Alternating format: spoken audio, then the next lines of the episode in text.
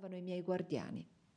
Un giorno era stato chiamato per l'interrogazione un alunno già grandicello, ma dall'intelligenza abbastanza ribelle. Dopo un po' il maestro gli chiese di scrivere la lettera E. Il ragazzo, con la testa bassa ed un dito in bocca, ciondolava con aria smarrita. Non lo sapeva fare. Tutto d'un tratto una risoluzione mi vinse. Allungai la mia proboscide al di là del muro e, prendendo il gessetto dalle mani del piccolo ignorante, meravigliato dalla mia audacia, scrissi sulla lavagna bianca una E gigantesca. La meraviglia del maestro e degli scolari fu tale che si mostrò con un grande silenzio e con tante bocche aperte. Reso coraggioso dal successo, afferrai il panno umido utilizzato per pulire la lavagna e cancellai la E che avevo tracciata. Poi, in caratteri più piccoli, dando il meglio di me, scrissi tutto l'alfabeto dalla A alla Z. Questa volta il maestro, gettando la faccia a terra, urlò che era un miracolo e gli alunni scapparono, impauriti. Io espressi la mia soddisfazione agitando avanti ed indietro le mie larghe orecchie. Il maestro si levò tremolante, prese con sé la lavagna facendo attenzione a preservare la mia scrittura e, dopo avermi salutato con riverenza, si allontanò. Qualche istante più tardi vidi venire verso di me il mio guardiano, che, senza nemmeno mettermi la bardatura, mi portò attraverso gli ampi sentieri del parco fino all'entrata del palazzo.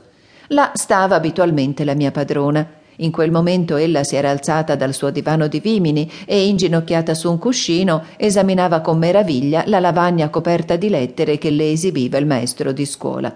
Attorno ad ella alcuni ospiti guardavano anch'essi, c'erano un indiano ed un inglese. Come mi scorse, la principessa si alzò e corse verso di me battendo le mani. È vero, è vero, urlava ella. Iravata, sei stato tu? Io rispondevo strizzando gli occhi e scuotendo le orecchie.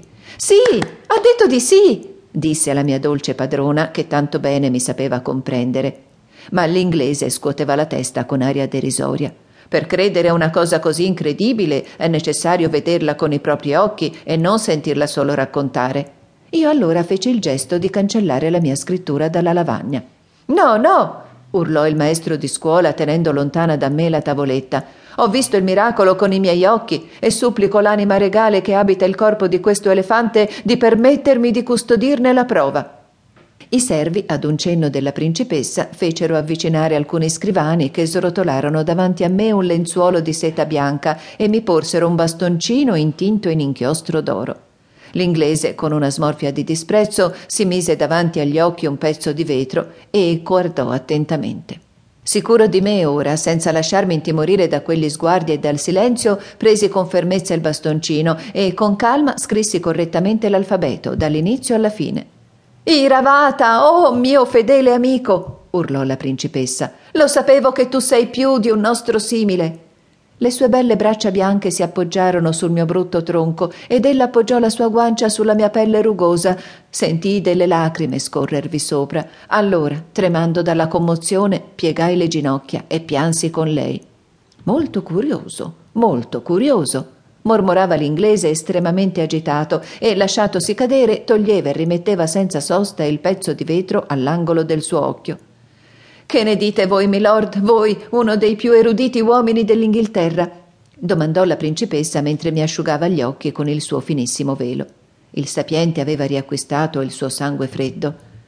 Quinto Mucio, che fu console per ben tre volte, disse egli, narra di aver visto un elefante scrivere con caratteri greci la seguente frase Sono io che ho scritto queste parole e consacrato i resti celtici.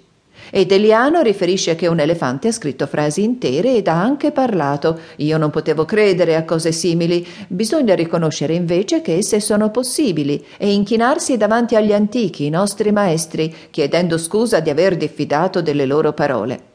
La mia padrona affermò che il maestro di scuola mi avrebbe seguito nei miei studi e mi avrebbe insegnato a scrivere sillabe e parole, se ce ne fosse stata l'occasione. Il brav'uomo, con profondo rispetto ed una pazienza degna di un santo, si mise subito al lavoro. Per quanto mi riguarda, i grandi sforzi che feci per imparare mi fecero dimagrire così tanto da preoccupare quelli che mi volevano bene. La pelle fluttuava sul mio corpo come un vestito troppo grande, ma quando ipotizzarono di farmi terminare lo studio, urlai con tanto sconforto che dovettero desistere. Mi comandarono solamente di spezzare le ore di studio, di fare delle camminate e soprattutto di non scordarmi di nutrirmi, cosa che spesso facevo nell'ansia.